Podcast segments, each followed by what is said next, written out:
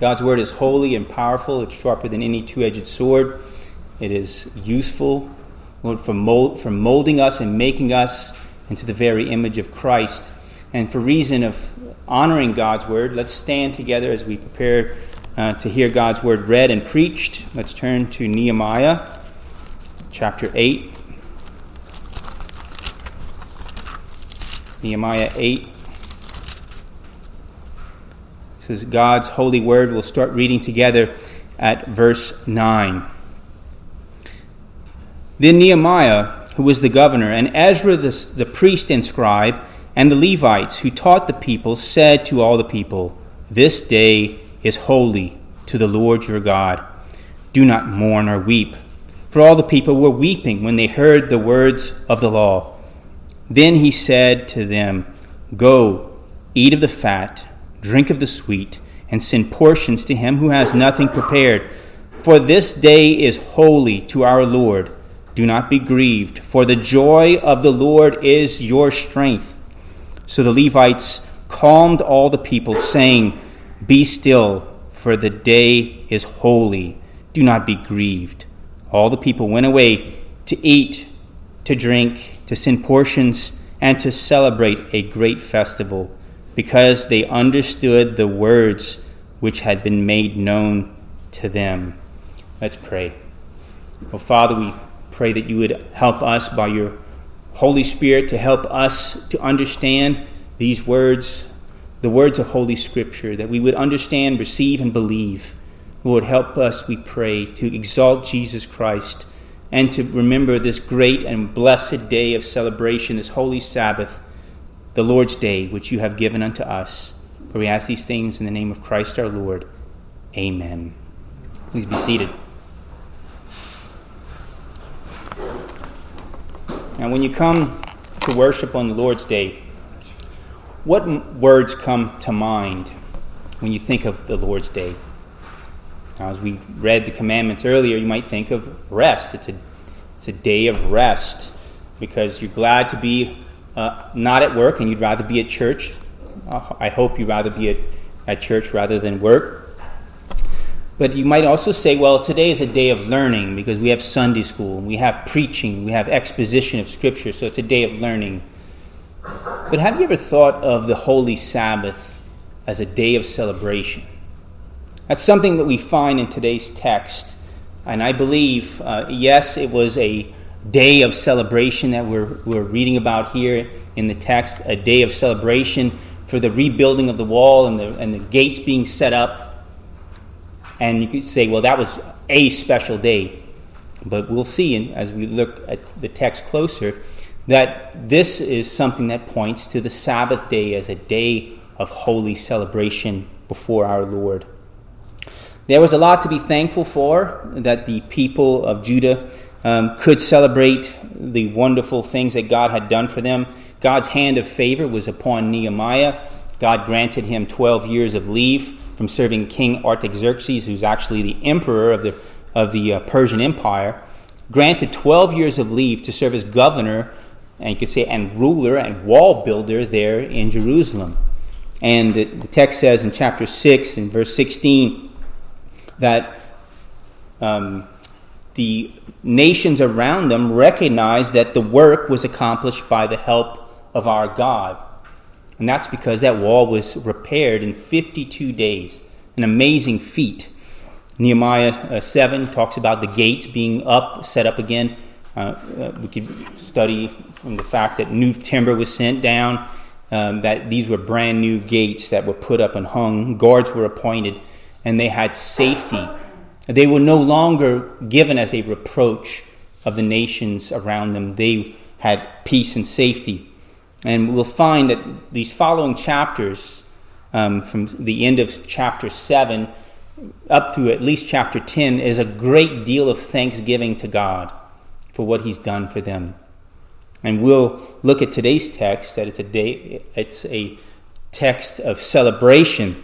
God calls you to rejoice in his grace. God calls you to rejoice in his grace. That's the main point of today's sermon. We look at it in two main, two subpoints. Um, receive the words of comfort. God wants you to receive the words of comfort from Holy Scripture. And secondly, celebrate God's grace. So let's look at this first main point. Receive words of comfort. But we'll see first why they needed words of comfort. Look at verse nine. Then Nehemiah, who was the governor, and Ezra, the priest and scribe, and the Levites who taught the people, said to the people, "This day is holy to the Lord your God. Do not mourn or weep." For all the people were weeping when they heard the words of the law. And from last Sunday, you remember, it was a very long reading of the law of God. Um, some say that the entire book of Moses was written. That would be the first: Genesis, Exodus, Leviticus, Numbers, and Deuteronomy.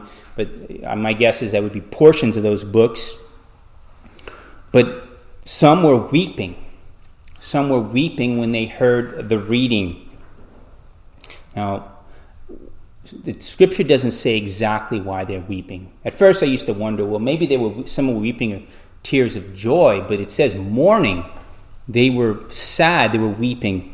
Now, the text doesn't tell us why one might weep at the hearing of the Word of God, but there are other parts of the Bible that teach us, especially when the law is written, why some might be, who are professing believers, true believers in Jesus Christ, why they might weep.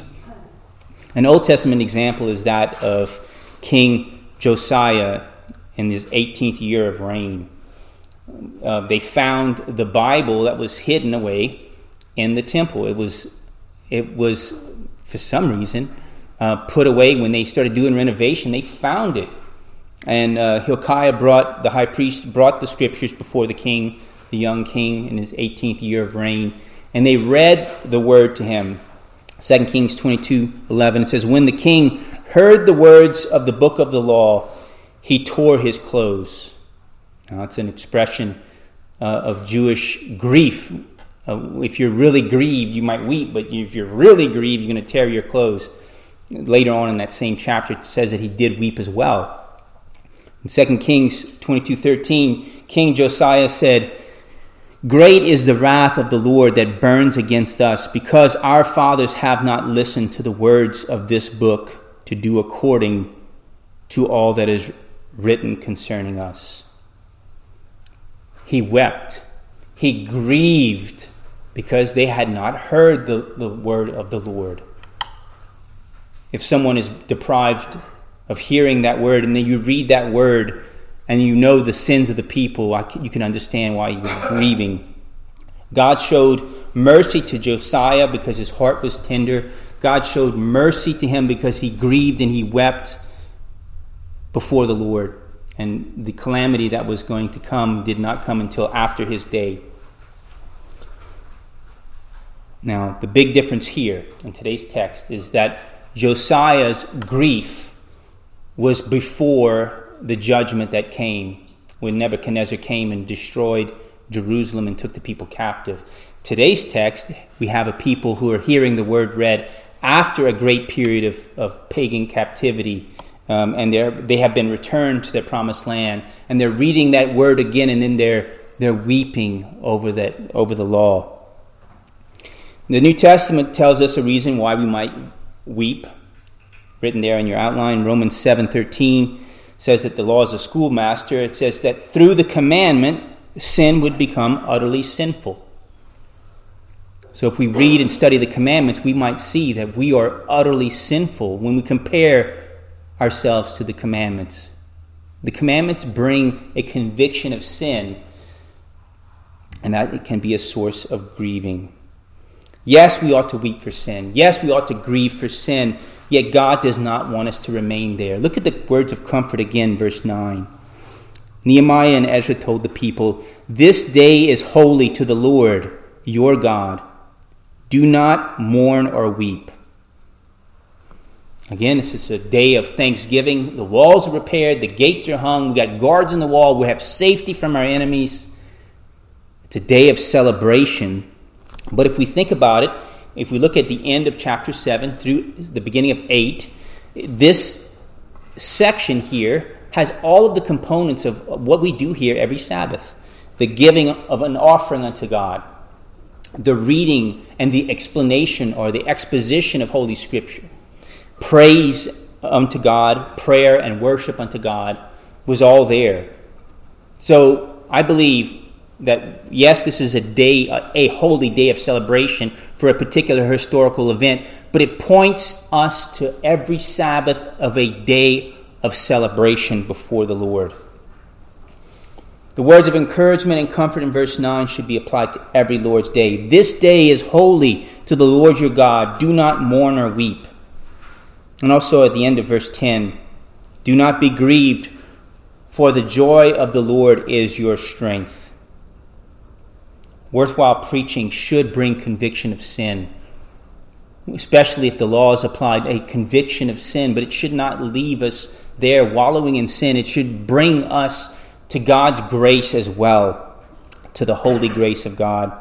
A, a key passage for us to look at, it's there in your outline again, is uh, Exodus thirty-four, where it teaches that God will by no means leave the guilty unpunished, because he's a righteous and holy God.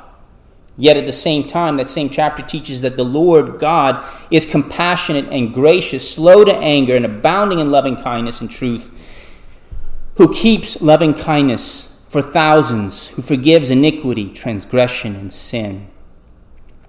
Now, this Old Testament pointed to forgiveness of sins that would be accomplished through a suffering servant, even Jesus Christ our Lord.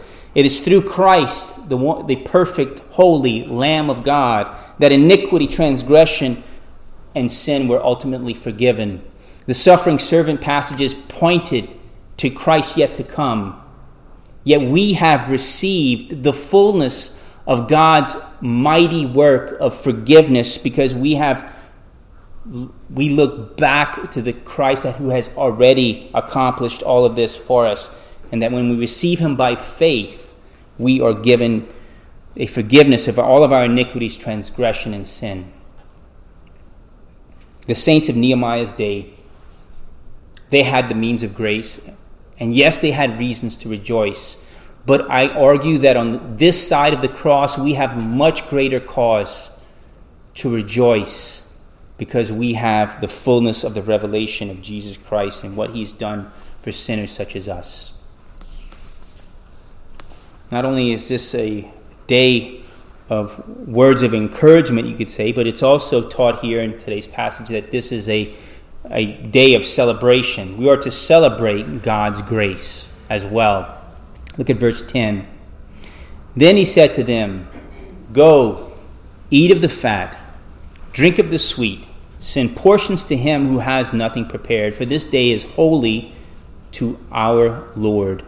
Do not be grieved, for the joy of the Lord is your strength."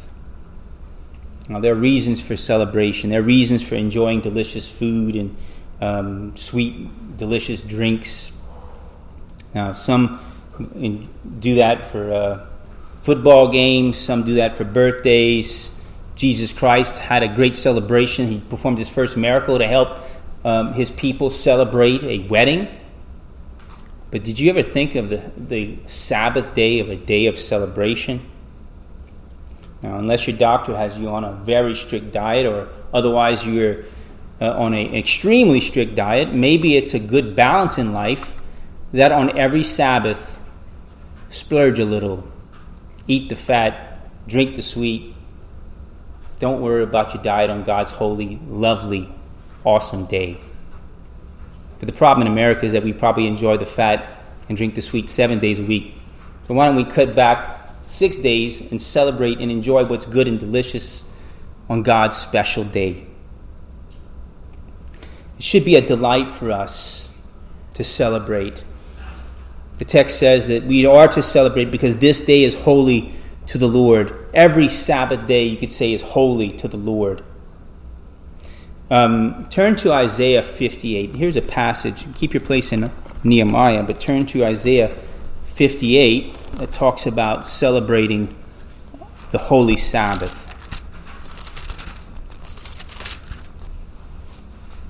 Starting at verse thirteen. If because of the Sabbath you turn your foot from doing your own pleasure on my holy day, and call the Sabbath a delight, the holy day of the Lord honorable, and honor it, desisting or ceasing from your own ways, from seeking your own pleasure, and speaking your own word. Then you will take delight in the Lord, and I will make you ride on the heights of the earth, and I will feed you with the heritage of Jacob your father. For the mouth of the Lord has spoken." It should be a delight to come in the Lord's house. But in order to come into the Lord's house, to celebrate the Holy Sabbath, to worship the Lord, it takes a measure of self-denial. Well, some might want to stay at home and watch T V. Some might want to stay at home and watch a game. Some might want to do something to entertain themselves. You have to deny yourself of these things if you are to enjoy and celebrate the Holy Sabbath. It, you should want to come to church to worship the supreme God and maker of all things, who made you, who redeemed you. You should want to come and to worship him. You should want to see your fellow, your fellow saints, those whom you will share a new heavens and a new earth with. You should want to be with those who are also filled with the Holy Spirit. But ultimately, it should be a day that you desire because he is worthy. He is worthy, and you should delight in worshiping him. If you do so and delight in the Lord, he will bless you, as it says in that text in verse fourteen. He will make you ride on the heights of the earth. He will feed you with the heritage of Jacob your father. He will bless you if you honor and enjoy and celebrate his holy Sabbath. Now getting back to Nehemiah eight. Getting back to Nehemiah eight, verse ten. It says a reason to celebrate is because of the joy of the Lord, which is your strength. Notice, your joy cannot ultimately be filled by possessions nor by a bank account. Your joy cannot be filled by friends or by popularity at school or at work. Your joy can only ultimately be filled by God himself. The joy of the Lord must be your ultimate strength. The ultimate joy and source of strength must be the triune God. And I would say that a joyless Christian is one who lacks strength and perseverance in this life. The joy of the Lord will carry you far. When things don't go well, when your health doesn't go well, when your finances don't go well, when your family might not even go well, unless you have the joy of eternal salvation in Christ, you will falter. But the joy of salvation in Christ must be your strength if you are to endure the trials of this life. You should also celebrate, the text says, because of God's electing love. Look at verse twelve. They ate and drank and celebrated a great festival because they understood the words which had been made known to them. You might have family, friends, co-workers who don't care whatsoever about what's written in this book. When they read the Bible, it's just words on a page. But we know when we read the Bible, this is God's holy word, given by the inspiration of the Holy Spirit, and by faith we receive it as God's holy word. First Corinthians two fourteen says, "A natural man does not accept the things of the Spirit of God, for they are foolishness to him. And he cannot understand them because they are spiritually appraised." Now that word appraised could also be translated as examined. Now, a person who looks at the Bible and sees it as foolish, when they appraise this book, they see it as worthless, because the Holy Spirit is not working in them. When they examine this book, they have their fallen, wicked reason to stand in judgment over this book, to giving some lame reasons why they don't believe in the holy Word of God. They look up, they use that microscope of faulty, corrupt reason. And the reason is because they cannot understand it and they cannot receive it, because it is foolish to them, because they have to have a spiritual God-enabled ability to examine and appraise the word rightly. If God has opened your heart and your mind to believe what's written in this book, you have reason to celebrate because God has given you his sovereign, electing love. I love this hymn written by Isaac Watts.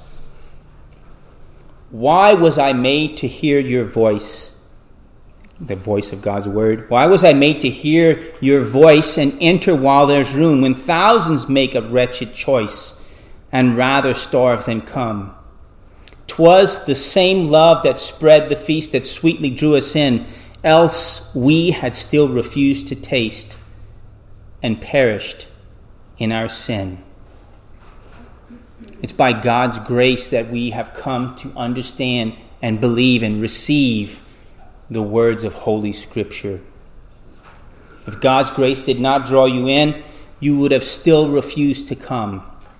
If God's grace had not convinced you of the truth of Holy Scripture, you would still be perishing, and you would still see his holy word as foolish and worthless.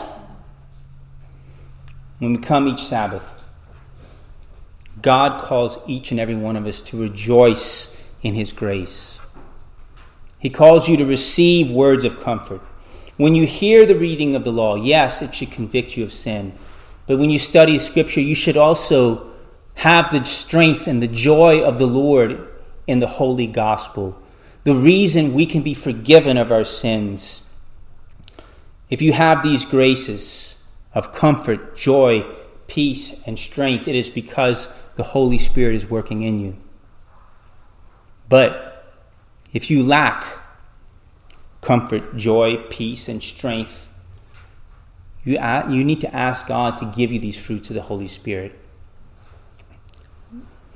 You are to celebrate God's grace. The Holy Sabbath is a day of rest. Yes, it's a day of learning, but it should be considered a day of celebration, celebrating the wonderful grace of God given to each of you, because our Lord is worthy and he is holy, and his gospel is the greatest news that has ever been given to any one of us. Let's pray together. Our blessed Lord, we do ask that you would help us to receive your word, that we would grow in grace, to grow in faith, to grow in joy, to grow in strength and perseverance. We pray that your holy gospel, your holy word would be our joy and our strength. Forgive us of our sins. Forgive us of the many ways in which we have not sought to celebrate the wonderful means of grace that has been given unto us through Jesus our Lord. We thank you for your word. We thank you for your Holy Spirit. We thank you for the privilege of prayer. We thank you for your holy sacraments. And Lord, we pray that you would build us up and make us and mold us into the very image of your blessed Son, Jesus Christ, our Lord. Amen.